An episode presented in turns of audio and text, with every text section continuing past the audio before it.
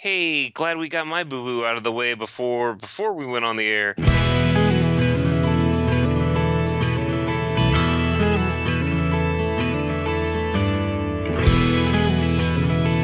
Hello, and welcome to JudgeCast. This is episode number 134. My name is CJ Trader, and with me, as always, my two ho- co-hosts, Flared. When, whenever, or at any time you need them, they are there for you. First off, we have Jess Dunks Hey, this is Jess. and Brian Pilgrim. Hi, Hi. Hi. How you doing? Great.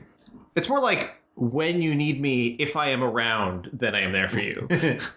when I Oh. need you, comma, Oh, look if at you that. are around, Comma. comma. All right. So this ex- Whenever- yes. Never mind. Yeah, one- don't don't go deeper. We're, we, we, we, we don't Whenever- need another level. This is not Inception. All right. Okay. So this episode is about triggered abilities. What? What? Yeah, it's a rules episode. Um, actually, so we've never done one specifically about triggers, have we? I don't think we have. No. If we did, it was years ago. That's actually pretty surprising. We, we've done it on missed trigger policy in the IPG. Sure, we've done that plenty. But of I, times. I don't think we have ever had one that was on. This is what mi- this is what not mistriggers, but what, what triggers are. yeah, And we- we've we've had we've had questions that talk about like intervening if clauses on triggers, and we've done a little bit on priority in the past, but Mhm. nothing I think, nothing on triggers. And triggers are wonderful things. I think wonderful thing about triggers is triggers are wonderful thing.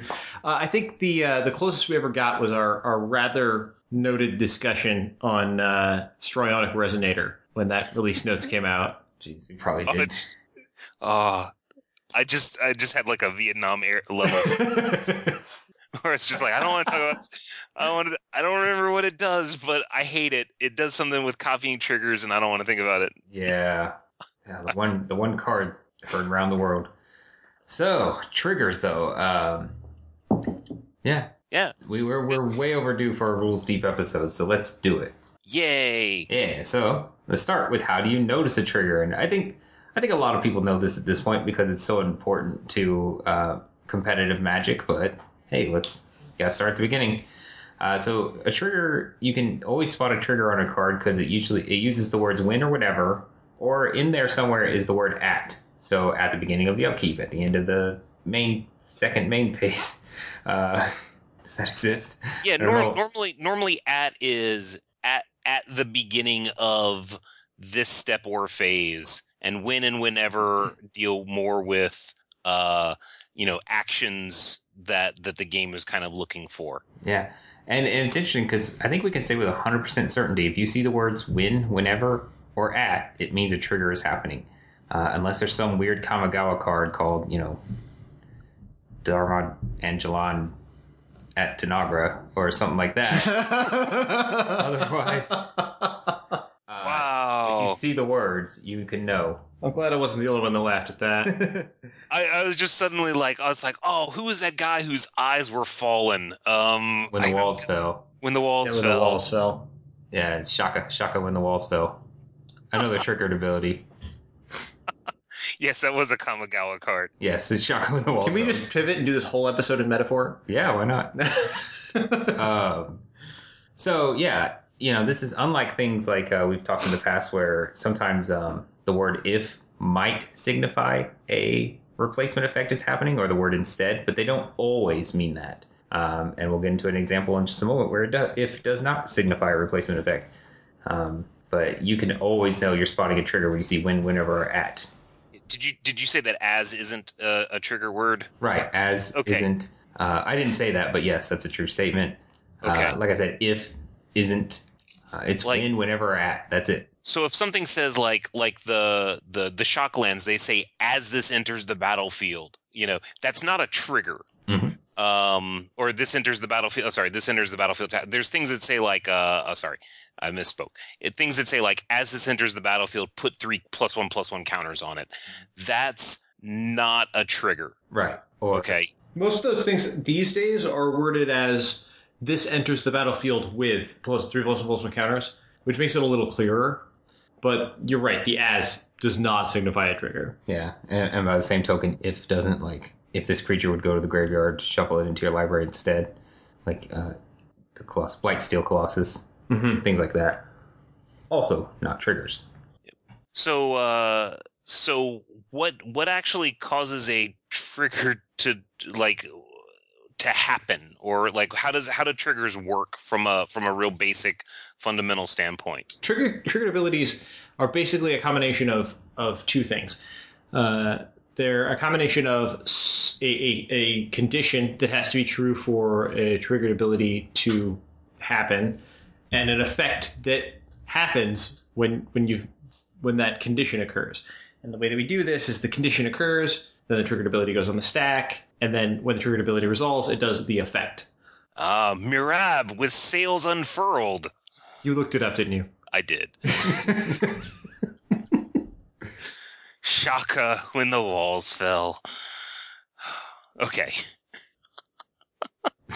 sorry it's out of my system now Yeah, so no, an example of that is the condition is at the beginning of your upkeep, right? Every time it's the beginning of your upkeep, this condition is met, so it triggers, and then gain one life. At the beginning of your upkeep, gain one life, right? The effect is gain one life. So the triggered ability will trigger at your upkeep, and you gain one life. Now, a lot of players, especially new players, don't understand that that there's a pause that something goes on the stack and there's a pause there and players can respond to there because it's written when this happens do this other thing they, they, they just want to go ahead and do it because that's the way other games work and so that's something as a judge you might deal with with newer players is something you should be patient with when explaining but it's a it's a not uncommon problem that newer players have is that they don't understand that when the when the, the condition happens somebody can respond before the effect occurs Yep. So, um, so when they, so the one other one other thing that's that's kind of uh, about triggers is when the triggered event happens, there's actually a little bit of potentially a little bit of time between when the trigger event occurs and when the trigger goes on the stack. Oh yeah, that's that's definitely true. In fact, um, uh, probably one of the best examples of this would be when you restart the game with Karn. Yes. Uh, so if you put anything, if you restart the game with Karn and anything that you put into play with Karn's ability has a when this enters the battlefield trigger, that triggered ability has triggered and will go on the stack, but it's going to wait until your first upkeep to go on the stack. It's not going to go on the stack during the untap step of your first turn. Yeah, I'm trying. I'm trying to think of there was there was one particular question where it, it ah I don't remember it. Let's let's go a little bit more into into when triggers go on the stack, and then we can circle back and talk about uh, this difference between when a trigger triggers and when it goes on the stack, which I think is a very important thing. Th- that's a really good point. We should mention that um, a triggered ability. Well, okay, let's actually start the other way. Let's start with when it triggers, if that's all right. Yeah. So it's a triggered ability has triggered when its condition has been met. And I think we've we've beat a dead horse on that at this yeah, point. I think that's Um, pretty. easy. so so that the condition is met, this ability has triggered. That does not automatically mean it is on the stack. So when do we put it on the stack? We put it on the stack the next time a player would receive priority uh, after state-based actions are checked and not performed. so So so we check for state-based actions, and then if none of those are performed, then we check to see if any abilities have triggered and put those on the stack. And the reason we wait on the state-based actions, we do them first, is because they may cause more triggers to trigger. Right. You know, if, if the classic cone of flame three uh, plague rats, right, and it kills one, then the other, then the other. Is plague rat the right card? Or is plague rat the really old card? Pack rat. You're- pack rat. Yeah, pack rat or relentless pack rats or, or Yeah.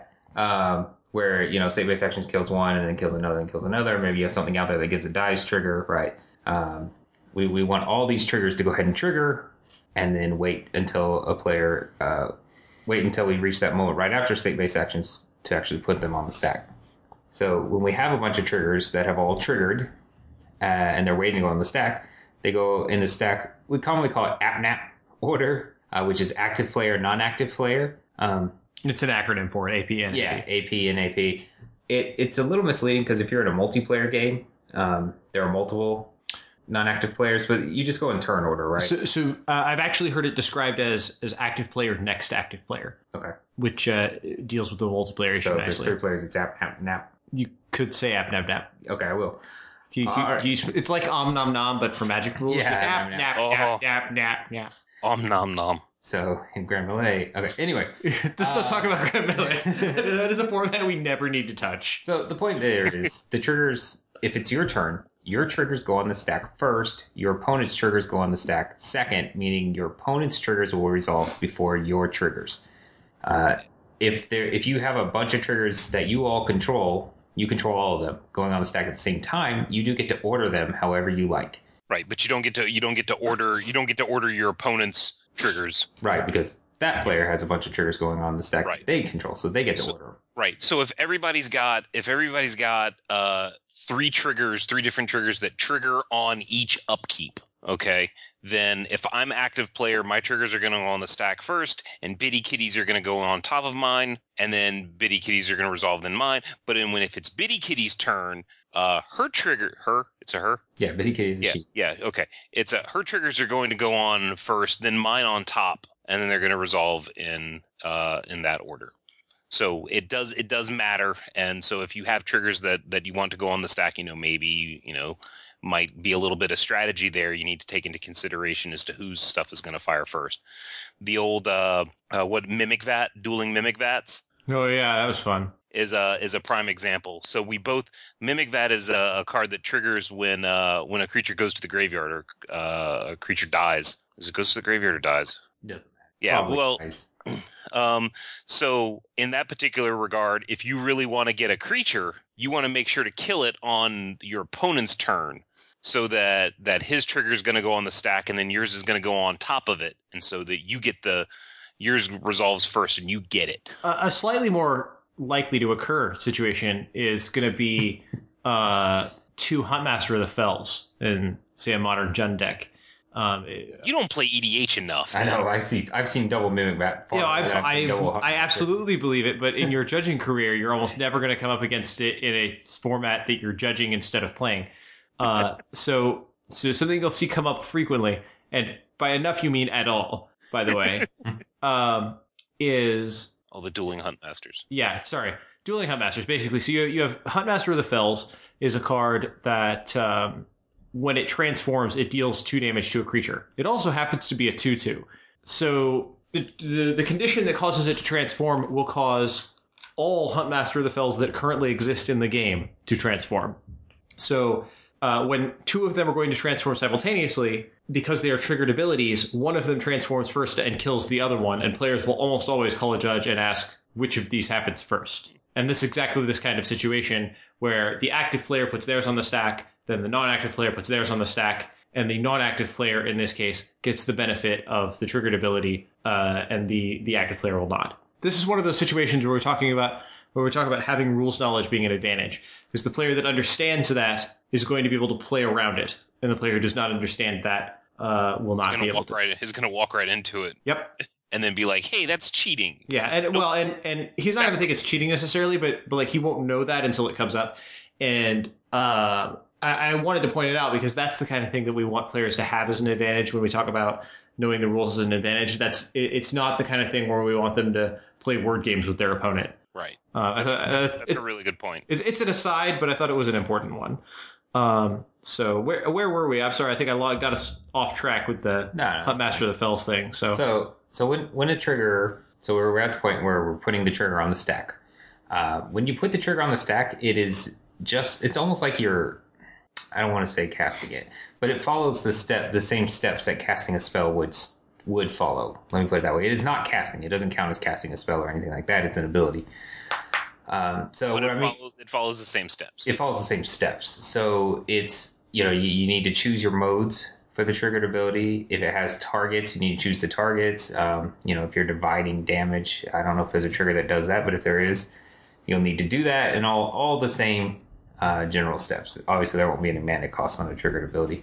Right. I mean, some triggers require you to might require you to pay mana, but Mm. that's handled on resolution. Yes. Um. So, yep.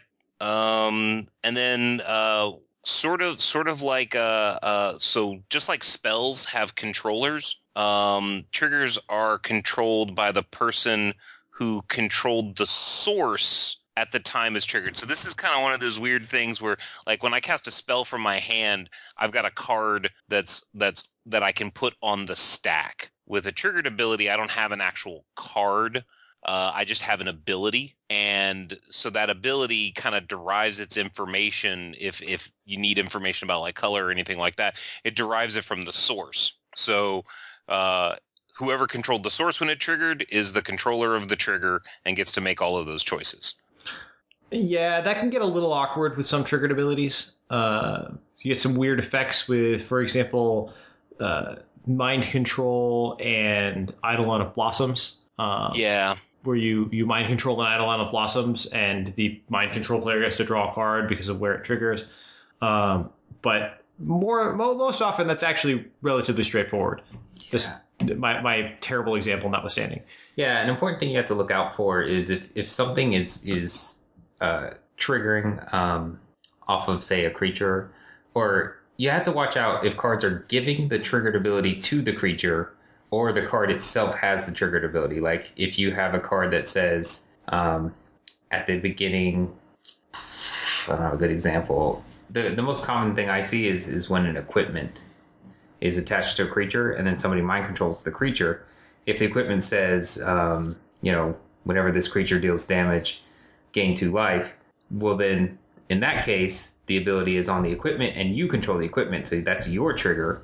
But if it says in, equipped creature gains, parentheses, or quotation marks, whenever this creature deals damage, gain uh, two life, close parentheses, then that trigger is on the creature. And you got to be careful of something like that because that's where it's important to know who controls the trigger. who controls the spice? Yes. Who controls the spice? The spice. Dune reference. That's a Dune reference, but I fell asleep through Dune. um, all right. All right. Um, an excellent example of that, the, a really interesting, actually, I think, example that can come up with that. Uh, that's a little counterintuitive. Is uh, uh, blazing torch, which gives the creature the ability tap this, sacrifice blazing torch, deal two damage to target creature player. Um, and even though it gives the creature the ability, if you mind control that creature and try to activate it, you can't because you don't own the blazing torch and therefore can't sacrifice it. Yeah.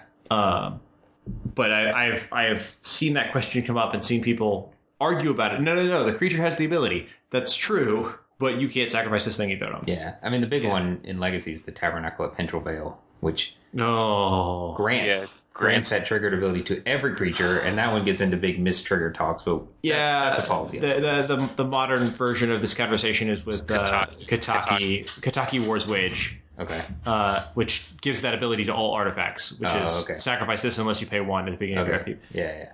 So it's just it's just important to note, you know, who controls the trigger because it could matter for putting it on the stack. All right. So Is is it is it bad that when you said Kataki's War's Wage, I immediately went back to my uh my my Star Trek list? Kentucky when the war's waged. Yes, Kataki, Kataki, when the war's is waged. his Kataki, his army with fists open. Uh, all right. So um so ability abilities will trigger uh once each time the event occurs. Um so if you have a if you have a card that says uh you know whenever a creature dies uh it's going to trigger once when that creature dies or when a creature dies. However, if you have that trigger can trigger repeatedly, like if say a Day of Judgment is done or a Pyroclasm or something that wipes out a bunch of creatures and a bunch of creatures die, uh, that trigger is going to fire a whole mess of times. You know, once for each creature that dies, or you know, with uh, with uh, rally. You know, if a bunch of if a bunch of allies enter the battlefield simultaneously, uh, you're going to have a bunch of rally triggers uh, to deal with uh, for each ally that entered the battlefield. So uh, it seems kind of obvious, but abilities will trigger only if the event causing them to trigger, trigger actually happens. So, like, what that means is, once again, let's go back to the dies example. Uh, you have a creature says whenever a creature dies, lose one life. Dies means puts into the graveyard from the battlefield. It's shorthand for that. Um, if that event, whenever a creature dies, is prevented or replaced somehow, say through Anafenza, which um, says if a creature would enter, if a creature card would enter the graveyard, I believe it is exiled instead. Or regeneration, right? Or regeneration, sure. Um, but if something happens to replace that event, so the dies in this case, then the card doesn't trigger. It seems pretty straightforward, but um, the event actually has to happen. The triggering event has to happen. Um, the another one would be the damage. Um, like I had the hypothetical whenever this creature deals damage, gain two life situation earlier, or you know for the uh, Umezawa's Jit Jit. Jit. Jit. Uh, that's another one, right? If the damage is prevented, say say a two two red creature is blocked by a one one with protection from red, right?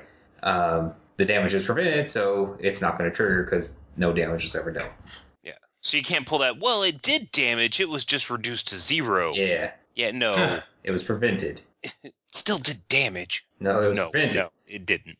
It, it's an ornithopter. Yeah. All right. Intervening if triggers, my favorite. Intervening if trigger are they your favorite? All right. So we don't go a single uh, FAQ episode without talking about intervening. That's true. Every single Much as I might try. Aww. comes up in every single one. Every set has intervening if triggers. Uh, triggers that are intervening if triggers are only triggers that, that have what we call an intervening if clause. And what that means is that basically they have two conditions. They have the normal condition, such as at the beginning of your upkeep, and a secondary condition that's checking to see if something else is true. So, for example, uh, Felidar Sovereign says at the beginning of your upkeep, if you have 40 or more life, you win the game. I think it's 40. That's right. Yeah. Okay. So um, uh, it's doing two things. The first thing is it's only going to trigger if both of these conditions are true. So it has to be the beginning of your upkeep, and you have to have 40 or more life. If both of these things are true, it goes on the stack. Now, with these secondary if clauses, there's something else that happens. When the ability goes to resolve, it checks that if portion again. In this case, it's checking again to see if you still have 40 life when it would resolve. And if you do have 40 life when it would resolve, then it resolves and you win the game. And if you do not have 40 life, it is instead removed from the stack. It goes poof. In technical terms, yes. Yes, in technical terms. Um, so, I mean, are there any uh, any other good examples that you might have Uh, here? Yeah. Um. Hold on. It's uh. What's the I card? think I just got Uh, lucky and used a standard card by accident. Yeah. Well, I was. so another good one Yeah. is Dragonmaster Outcast, which is Oh, also yeah. in Battle for Zendikar. Yep. they like gave us some solid. They didn't intervening reprint Scute Mob, did they? That would be amazing. Oh, it's good. so good. Yeah, so I had I had a, a question that actually came up at a, a, a PPTQ with Flamewake Phoenix, um, where the guy was uh, at the beginning of combat he was um, going to have a creature with power four or greater after some some triggers resolved. So let me read Flamewake Phoenix real quick because I had no idea what that card was.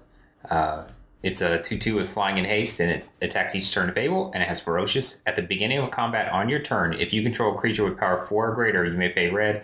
If you do, return it from your graveyard to the battlefield. Alright, continue, Ryan. Okay, so so what the I don't remember what the other card was, but it was specifically he was he was saying, "Oh, well, I get this trigger, so that's going to give me a creature with power 4 or greater so I can pay red and get the guy back." But it was also a, a basically a an at the beginning of combat trigger. So he didn't he didn't have the creature at the beginning of combat, so the Flamewake Phoenix trigger ferocious trigger didn't occur. Yeah. Right. So it wasn't put on the stack, but even though when it would have resolved, if he could have put it on the stack, it that condition would have been true when it went to resolve. But since he didn't have it at the beginning of combat, it didn't even go on the stack in the first place. So again, this is a situation where superior rules knowledge uh, uh, can help you out. All right. Are we? Are we? Have, have we uh, exhausted the zone change triggers? Or not? Uh, sorry, the, intervening the, the, the intervening if triggers. Yeah, let's talk about May triggers. So, May triggers used to be a lot more common than they are today.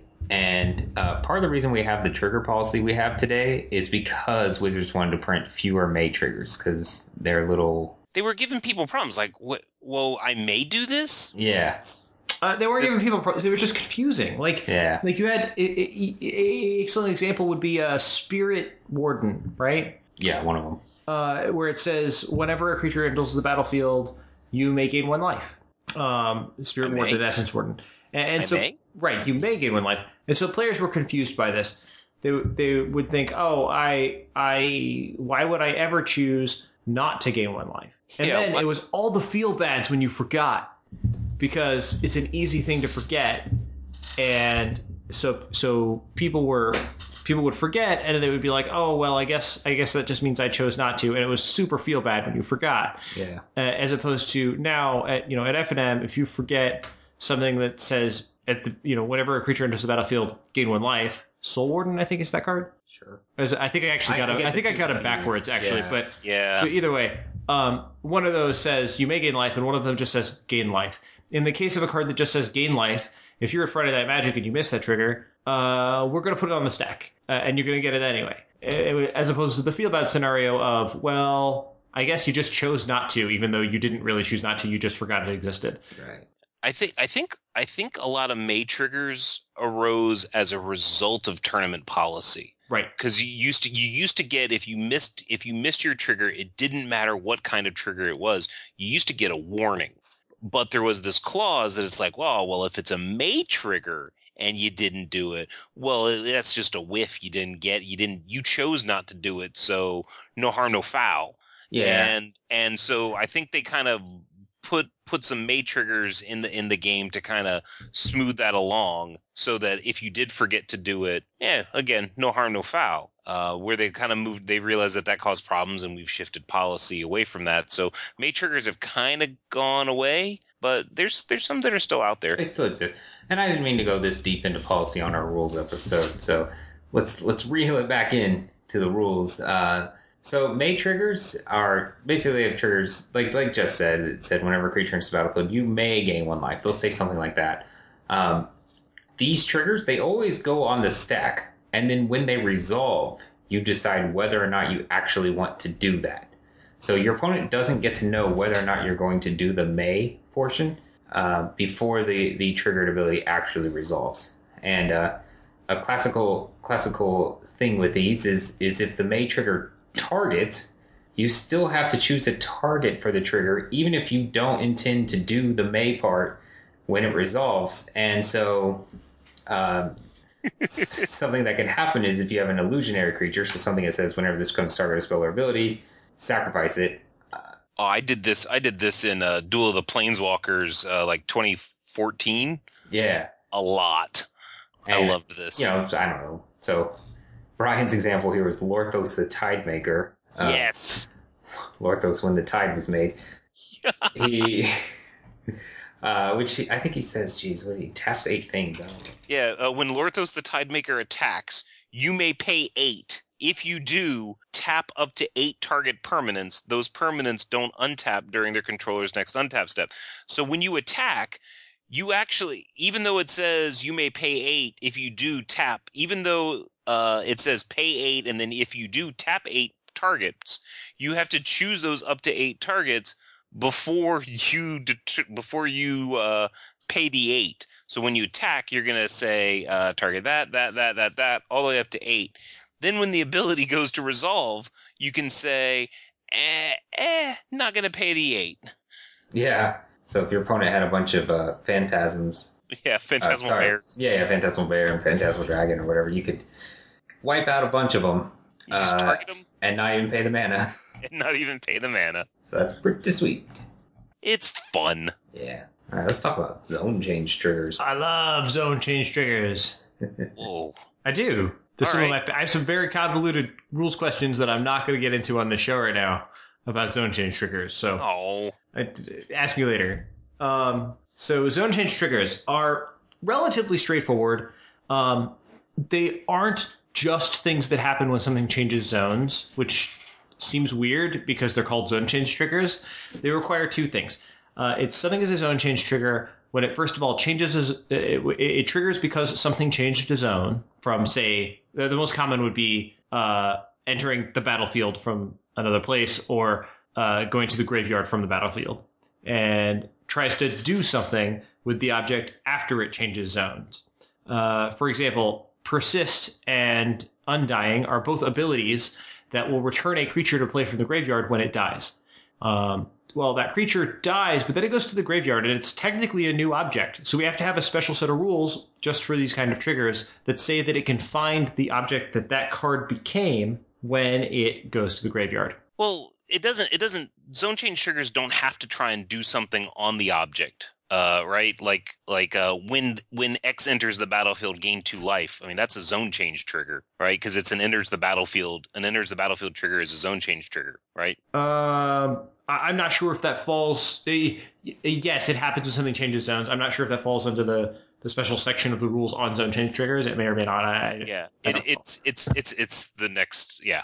Um, but but yeah, so what happens is these zone change triggers they're actually allowed. They have special exceptions in the rules because the the object just changed zones. So we you, there's that rule that says, hey, if it changes zones, it becomes a new object.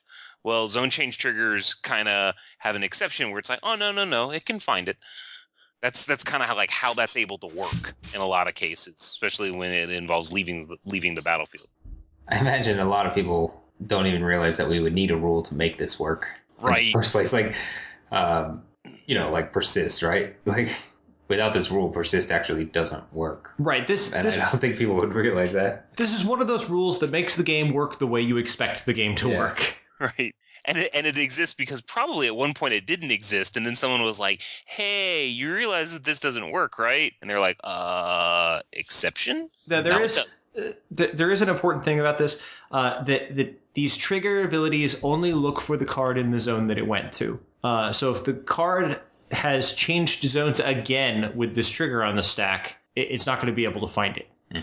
So, So here, here was a here was a question that that deals with with that rule. So this was one that this was one of my earliest rules questions that I had I had trouble with back in the day.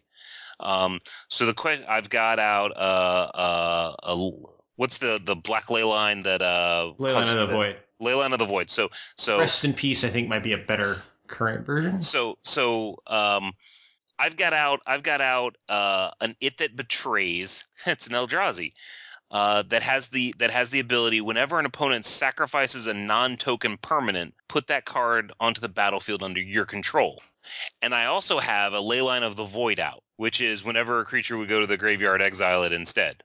And the question is, I attack with uh, the It That Betrays, the Annihilator 2 triggers, and they sacrifice two got two two dudes. Um, then with the Leyline of the Void, they go to exile instead of the graveyard. The question is, do I get them back with It That Betrays?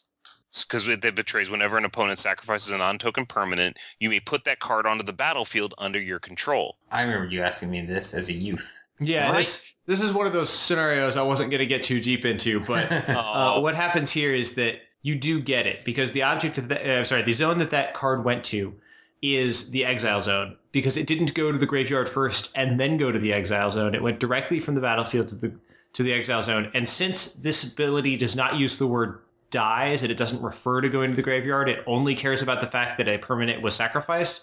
The ability still triggers and it can find the the card in the object it went to, which is the exile zone, so it can bring it back. So that kind of highlights the so it looks for it in the zone that it went to. Yep. Unless you Pull from Eternity it and then it becomes a new object in the exile zone, which is just crazy. or ingest. Or not ingest, but process. Yes, if you were to process it, that is a new a new way that that Yes. works. That's Uh, awesome.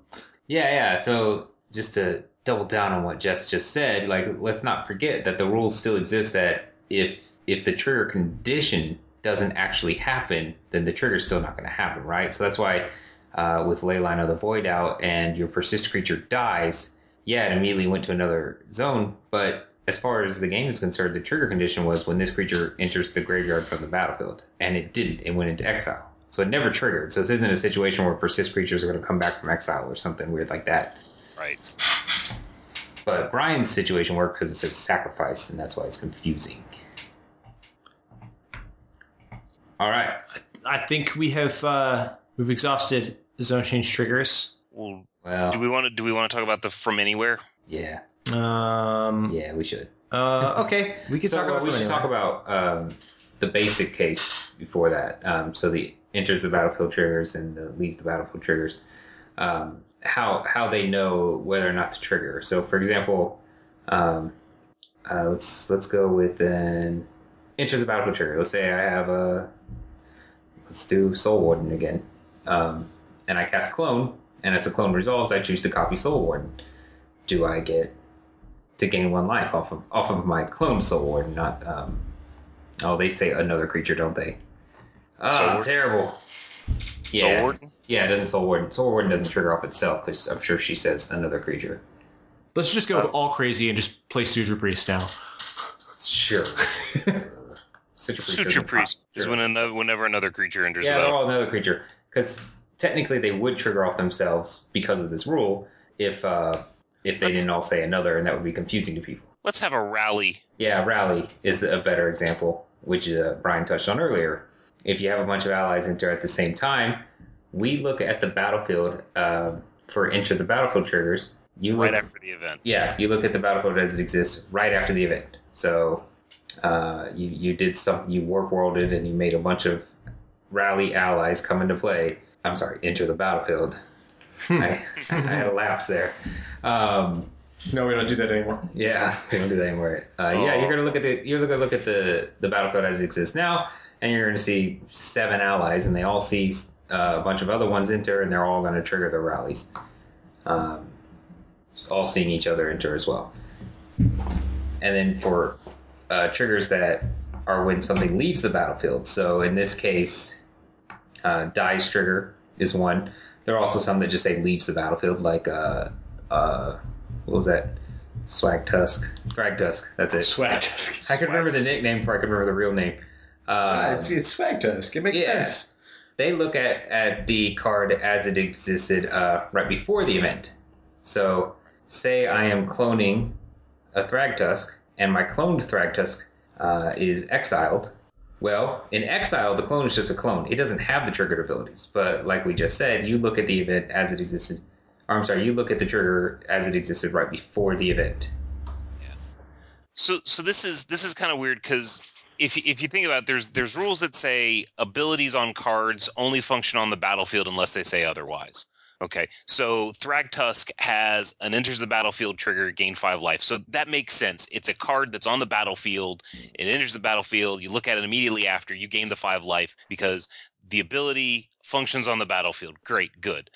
Okay, but then it's got this ability that says when Thragtusk leaves the battlefield, put a 3 3 beast token.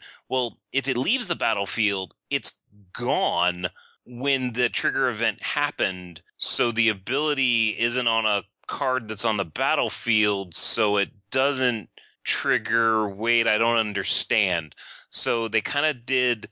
I I guess, for lack of a better word, they they codified it in the rules where they just said, no, no, no. It looks so for the enters the battlefield, we look at the event immediately after. For leaves the battlefield, we look at it imme- as it existed immediately before. Mm-hmm. Okay, so and and immediately before it was on the battlefield with this ability, so it was able to see itself uh, leave the battlefield with the trigger, uh, uh, with the ability on the battlefield, being able to function, all that good stuff. Yeah, this is also why if you have something that says whenever another creature dies, uh, and Day of Judgment, it sees all those other creatures die. It's the exact same situation. You're looking at the battlefield right before the event. Uh, it also makes humility work really well with triggers. Oh, by making them go away. Yeah, like if you have humility out, I think you would expect an enter the battlefield trigger not to trigger, which it doesn't. And I think you would expect a dies trigger not to trigger, which it doesn't. All also because of this rule. This all uh, this this actually leads directly into talking about from anywhere. Yep. Uh, Since what everything we're talking about, it's important to note that these all these leaves the battlefield triggers that you're talking about have the words leaves the battlefield, or in the case of dies, means goes to the graveyard from the From the battlefield. battlefield, yeah. And if it's something that says it can go to the, it, this triggers when it goes to the graveyard from anywhere, it no longer cares whether or not it left the battlefield, which importantly means it also doesn't care what it was when it was on the battlefield. So if I have, and I'm going to use some old cards here because the example comes to mind. If I have a Guile, uh, which says uh, when this goes to a graveyard from anywhere, shuffle it into its owner's library and it has Lignify on it, which makes it a 0 4 Treefolk with no abilities, then when Guile dies as a 0 4 Treefolk with no abilities, it still triggers and gets shuffled in because it does not check what it was when it was on the battlefield. It only checks what it is in the graveyard. Yep. So just to give one more example for people who might need it, it's um the classic one for me was always you have an Emrakul out and you clone it. Emrakul's legendary. And so you clone it And uh, so now, because the legend roll, you have to choose one of the two to put in the graveyard. You choose the clone. You put the clone in the graveyard. Well, in the graveyard, the clone is not an Emrakul. The clone's just a clone. So in that case, you're not going to end up shuffling your entire uh, uh, graveyard into your library. Yeah, so that's actually really fun when the clone is a copy. Like, I'm sorry, a token copy, because the token copy still hits the graveyard and shuffles. Oh, okay, okay, okay. You're saying it's it's a um, like a, Li- like- a imposter or Yeah, or or you you somehow make a token copy of an Emrakul, and then you have two of them. So so you put the token copy in the graveyard, yeah. and it will shuffle even though it's a copy because it's still a copy in the graveyard. It's very very strange. Yeah. Oh wow, neat. Yeah. So yeah, because this is for token copies, not the Right. clone. Sorry, th- Yeah. what I was saying is if it is a token copy and not a card, but if it is the card clone or phantasmal image or whatever you might be using, Mhm. uh, it is that card in the graveyard, so it does not trigger the ability. All right. So I think we can talk about delayed triggers next episode. No, I I think we have delayed it enough. yeah, I think we have. Uh, Oh, that was awful. Because I actually thought you were serious. I looked at the clock and I was just like, oh, he's probably getting tired. hey man, I did. You're like, oh, we'll talk about it next episode. I was like, staying oh, strong. It's 11 All right. o'clock. CJ turns into a pumpkin. Yeah, it's it's a bit much. So, uh, some some effects, even some triggers, create what is called a delayed trigger. And what a delayed trigger is is basically it's saying, hey, at some point in the future, this trigger is going to happen. Um, classic one would be uh, if if there's there's a trigger in one of the new sets that makes a little three one elemental, and then it says at the beginning of the next end step, sacrifice that elemental. That's not an ability on the elemental or anything. This this triggered ability is actually just setting up this future delayed trigger ability to clean up the elemental. That's what a lot of these delayed trigger abilities do is they kind of clean something up. Not always, but a lot of times. Uh, Geist of Saint Traft, Yeah, Kiki Jiki. Kiki Jiki, yeah. Um, and then sometimes, sometimes the uh, the card itself might have that ability, like Ball Lightning says at the beginning of the next end step, sacrifice Ball Lightning. That's not a delayed triggered ability because that's just a regular triggered ability on the Ball Lightning. Um, something has to set up a delayed trigger ability and say, hey, in the future, we're going to do this. So, so something that that seems seems intuitive uh, uh, when you say it, um, but it's not necessarily. But we still get a lot of questions. Is the the effect that is creating the delayed trigger still has to resolve? Yeah. uh, in order to create the delayed trigger. So if you if you cast a spell uh, that that creates a delayed trigger, that's you know uh, when whenever you cast um, that that allows you to exile a creature or something like that, that ability has to uh, at the end of turn or the next time another creature enters the battlefield or whatever, that ability has to resolve in order to set that delayed trigger up. Um, so that's when when it resolves that's when the game starts watching for the trigger. It doesn't like suddenly like look back at time in time to see and get to see anything that happened in between when the ability was put on the stack and when the ability resolved or anything like that. So uh yeah i'm not gonna beat that dead horse again uh, delayed triggers can also also contain the words when, whenever, and at, but they might not actually start the beginning of the delayed triggered clause. Mhm. Um, like uh, exile this creature at the beginning of the next end step. Okay, uh, that that ability didn't start with the words when, whenever, or at, but it still got the at the beginning of it. Still got that that that magic word in the in the delayed trigger. Yeah, let me let me talk about the Geist for a second. Let me just read its actual text because I think it could be tricky to people. But it says, whenever Geist of Saint Traft attacks, put a four-four white angel creature token flying onto the battlefield, tapped and attacking. Exile that token at end of combat. Right. So like even that second sentence doesn't start with the word at, but we see the word at in there, and so we know it's setting up a delayed trigger ability. Yep. Uh, let's see here. So delayed delayed triggers. Uh, when they when they get set up, they uh they kind of hang out and they they just kind of stick around for forever unless uh it has a duration like uh this turn. You know, it'll say uh you know whenever you do something this turn or uh it'll it'll it'll it'll trigger and then it ends at the end of this turn or it ends when it fires one time otherwise it's just going to hang out for forever now when they write these things they generally give a duration. So it's it's it's kind of weird. The rule is set up so that it's like, hey, they don't expire unless they have a duration. But the exception case in the rule is actually the normal case when it comes to writing cards. I don't know. There's, quite a few. So, but to give another example of this, using Geist already, because I already talked about them. Uh, say you, you attack with the Geist, you put the Angel on the battlefield, and your opponent ends the turn through whatever means, right? Well, we still have that delayed triggered ability that says exile that token at end of combat. Uh, in this case, end of combat was skipped, so we didn't get to exile it.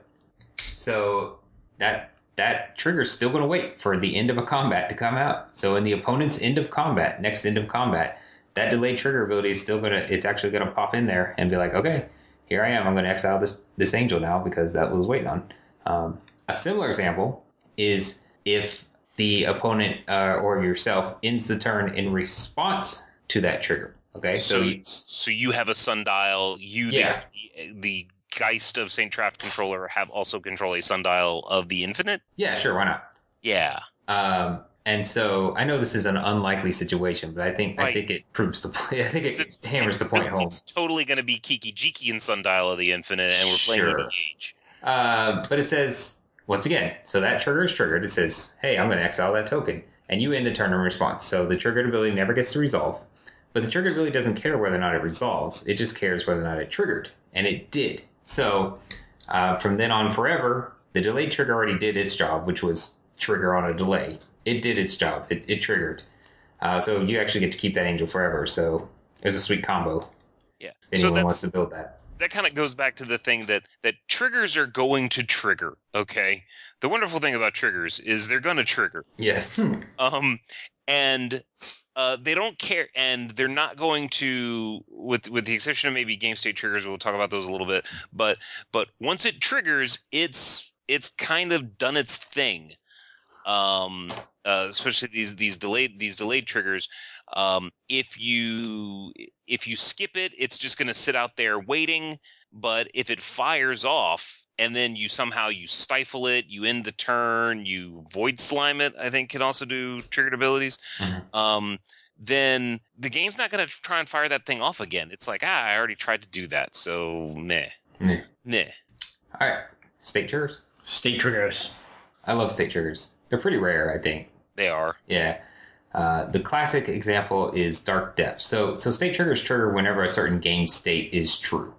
Uh, so they're not looking for an event to happen. They're looking for something to be true. So, uh, so Dark Depths is uh, it is just battle with some ice counters, and you can remove ice counters. But it reads, when Dark Depths has no ice counters on it, sacrifice it. If you do, put a legendary twenty-two. Blah blah blah. That doesn't matter. But the important part here is it's not looking for an event to happen. It's not looking for a creature to die or or you know at the beginning of your upkeep or anything like that. It's looking for that game state where Dark Depths has no ice counters on it. And the way the the way this would be worded if it weren't a, a state trigger is when the last ice counter is removed. Yeah, But it does not say- event. Right. Right, it does not say that. So state triggers have some special handling um, because if they didn't, that would actually trigger infinitely, right? Right. The moment it no longer has ice counters on it, it would just trigger forever, and trigger, trigger, yeah, yeah. because that that state is now true all the time. Right. If that were true, that on MTGO it wouldn't even go on the stack. It would just keep triggering infinitely Yes. and crash your game Yeah, and never go on the stack because every time it would want to go on the stack, more triggers would be happening. right. So state triggers have a special rule that say if there is a copy of that state trigger already waiting to go on the stack, they don't trigger again. Makes sense. Uh, they don't trigger again until until uh, that first version of the trigger is handled in some way, either resolved or it's countered or it left the stack. Um, and then it'll trigger again. So if if I have dark depths and my opponent's like, I'm going to get you, and he uh, stifles the trigger, well, good on him. But the moment stifle resolves, dark depths is just going to trigger again. Aw. Yeah. Hmm. So I'm gonna imagine most start, uh, state triggers do something to remove themselves to make sure it doesn't happen. Doesn't just happen infinitely, Uh, or they make you win the game, or they make you win the game. or make someone else lose the game. Yeah. Yeah. But I'm gonna wager in many cases they they do something to make sure they're not gonna trigger again after they resolve. That's state triggers. All right, so I guess there's there's one last um, one last example of of triggers, um, and that is uh, when a static ability uh, is linked to a triggered ability, and one of the the the examples of that uh, we'll talk about is is Keranos. So Keranos says reveal the first card you draw on each of your turns. Uh, whenever you reveal, okay, whenever, whenever you reveal a land card this way, draw a card. Whenever you reveal a non-land card this way, Keranos deals three damage to target creature or player. Um, those two triggers are linked to the sta- uh, are part of the static ability, and they're linked to the reveal the first card you draw on each of your turns. Um, it doesn't just mean that on any old draw you can reveal a land card and you get to draw a card. Uh, so they're they're they're linked, they're joined at the hip, uh, and that's really about the only thing to say about uh, uh, these these triggers that are linked to static abilities or continuous Yeah. effects. Yeah, yeah. That's just another rule to make things work that you didn't think needed a rule to make it work. Yep. Yeah. Uh, we didn't we didn't talk about linked abilities at all um, because linked abilities is a broader category than just triggers, which is what uh, we were talking about here. But just as a quick example of a linked ability, it's it's it's when one trigger can make something happen and the other trigger can see that see that event that happened, right? So uh, Oblivion Ring is a classic example where Oblivion Ring will enter the battlefield, it'll exile a permanent, a non-land permanent, and then it has the uh, when Oblivion Ring leaves the battlefield, return that permanent to the battlefield. Um, that that's a classic ability of a classic example of a linked ability, not to be confused with these static abilities linked to a triggered ability. That's just a linked ability, um, because in a vacuum, all abilities on Magic cards are separate. They don't they don't know what the other ones did, but that is a linked ability.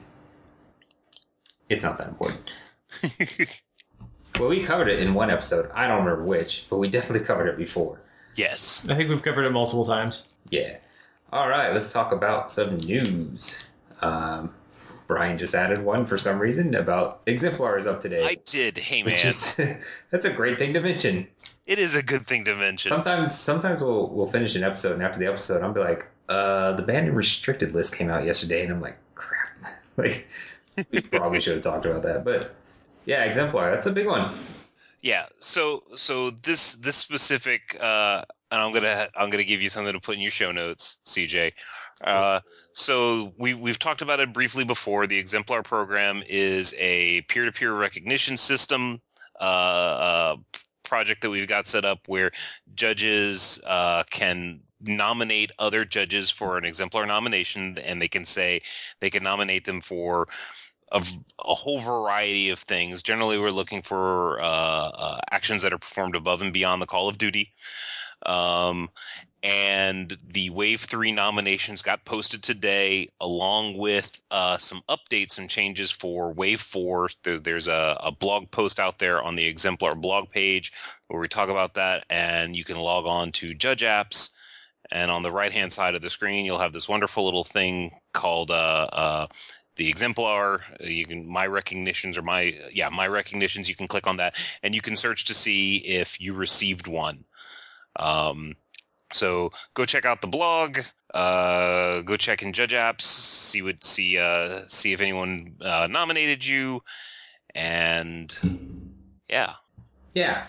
And if they didn't, that's okay. Yes. yeah yeah uh, this specifically with wave with wave 3 there's there was a certain number of slots uh, allocated to to people so there was a lot of discussion about you know oh i've got so many people to nominate but i've only got one slot to nominate uh, like three people that i want to nominate so that was that was a concern for wave 3 i think we've addressed that for wave 4 it's in the it's in the blog uh, that CJ's going to put in the show notes. Mm-hmm. Yes.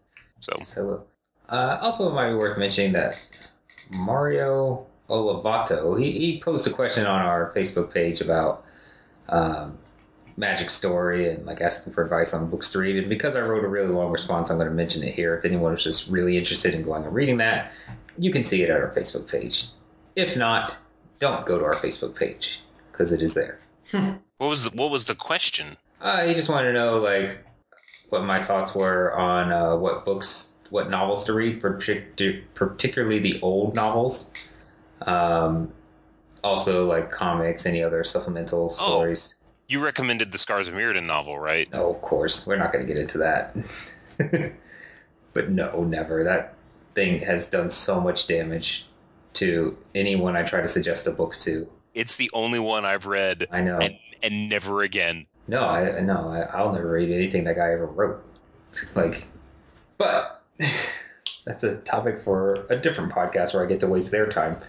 We we keep to a tight schedule. All right. right. So if you want to contact us, you can email us at judgecast at gmail.com or like us on Facebook at facebook.com slash judgecast or follow us on Twitter, at twitter.com slash judgecast. What's a good trigger joke to go out on? When this episode is over, I'll say goodbye. Tut tut looks like the end. Tut tut looks like the end. My name is Yeah. CJ Schrader. I keep it fair. And I'm Jess Dunks. At the end, I say I keep it fun. I'm Bryan Prillaman. I keep it bouncy, trouncy, flouncy, pouncy.